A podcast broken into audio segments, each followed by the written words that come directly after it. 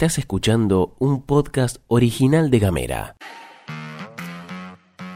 Hoy es martes veinticinco de julio y tenemos varias cosas para contarte. Te damos la bienvenida a la Pastilla de Gamera. En casa, en Ushuaia, en camino, en Tolhuin, en tu celu, en Río Grande, en siete minutos, en toda la Argentina. Estas son las noticias para arrancar la jornada.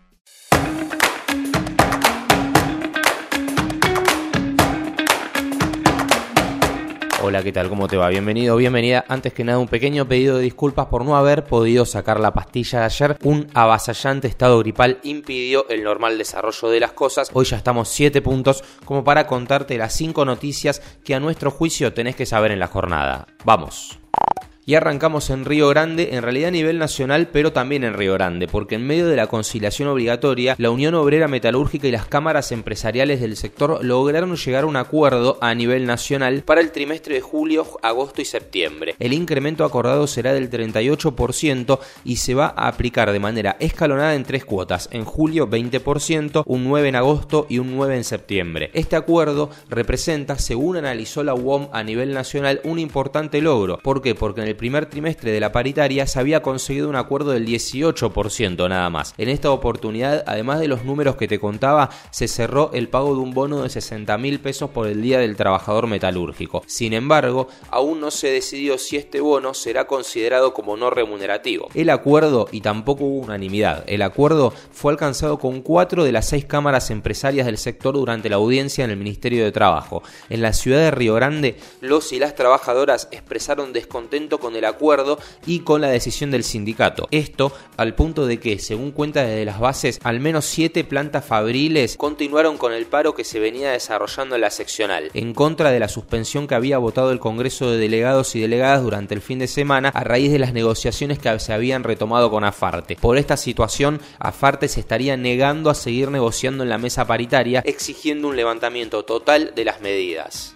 Y seguimos en Río Grande, pero nos vamos a otra rama porque representantes de los gremios textiles de Tierra del Fuego, CETIA, SOIVA y A O T se reunieron con los representantes de las empresas textiles establecidas en la provincia para definir acciones conjuntas ante la incertidumbre. La principal preocupación radica en la inminente expiración de la prórroga del subrégimen industrial otorgada en noviembre del dos mil diecinueve para este sector, que está previsto el vencimiento para diciembre de este año. Para que nos demos una idea, las empresas textiles se enfrentan a esta situación de incertidumbre incertidumbre sobre la prórroga, mientras otras industrias como las electrónicas y autopartistas tienen la prórroga extendida hasta el dos mil treinta y ocho con una extensión adicional de quince años. Ante esta situación, los gremios y las empresas decidieron unir fuerzas y tomar acciones conjuntas para preservar los intereses del sector y buscar una solución que permita mantener las ventajas competitivas que les otorga el subrégimen industrial. Quien habló sobre esto fue el secretario de Industria de la provincia, repito el cargo, secretario de Industria de la provincia, Juan Ignacio García, que habló en Radio Nacional Ushuaia y dejó bastante claridad en dónde está parado el gobierno provincial en la discusión. Y presta mucha atención, por favor, al audio.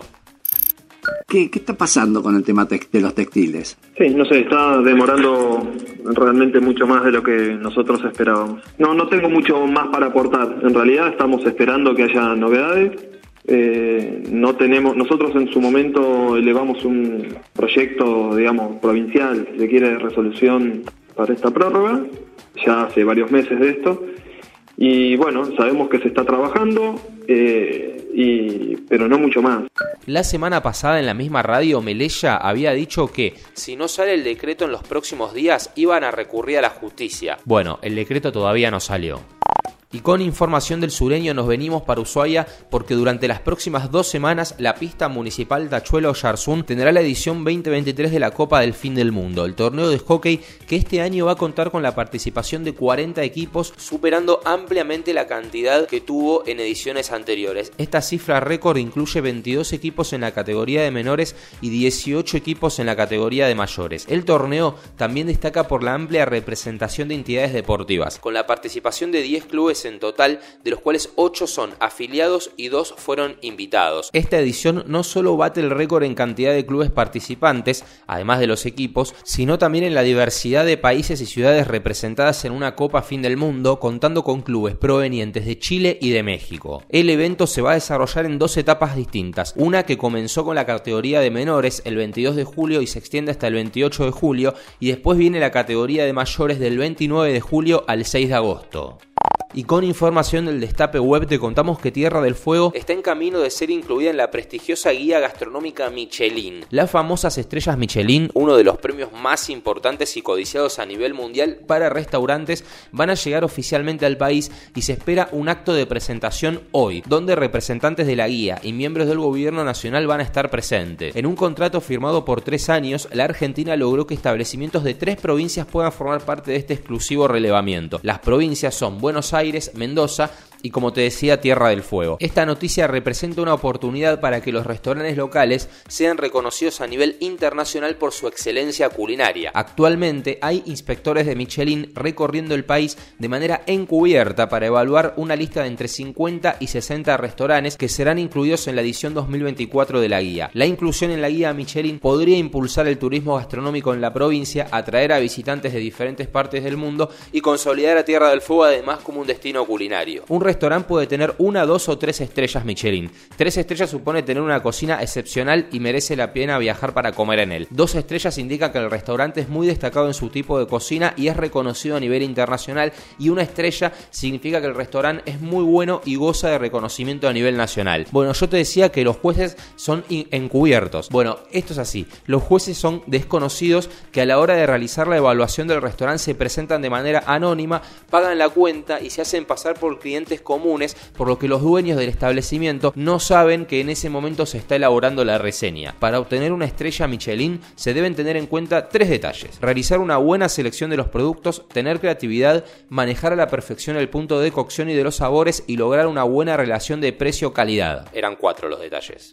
Y vamos con la última, porque el ministro de Economía y precandidato presidencial Sergio Massa anunció la próxima llegada de una nueva edición del programa Previaje en la Argentina. En una entrevista en C cinco N, Massa confirmó que el Previaje cinco va a ser presentado en los próximos días, una vez que finalicen las PASO en la Argentina. El programa Previaje fue elogiado por el ministro de Economía como un instrumento fabuloso por la importancia para el crecimiento del turismo y las economías regionales y la generación de empleo. Para que nos demos una idea, durante sus cuatro etapas de implementación, el programa generó sesenta mil más de sesenta mil puestos de trabajo. La decisión de que el anuncio oficial de la nueva edición de Previaje sea después de las PASO es porque eso será una vez que termine la veda preelectoral. Se prevé que en esta nueva edición del programa, en el que se puede viajar, comprar pasajes, alojamiento y paquetes turísticos dentro del país, sea para los meses de septiembre y octubre, aprovechando la temporada baja en un montón de destinos. Mandanos un mensaje de WhatsApp al cinco cuatro nueve, dos nueve cero uno cincuenta veintinueve noventa. Recibí nuestros contenidos en tu celular y hablemos distinto.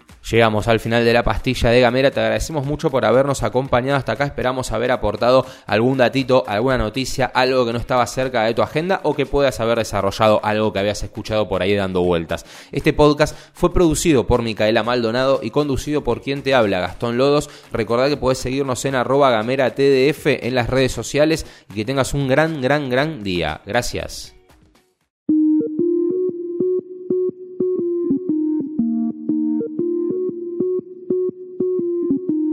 Estás escuchando un podcast original de Gamera.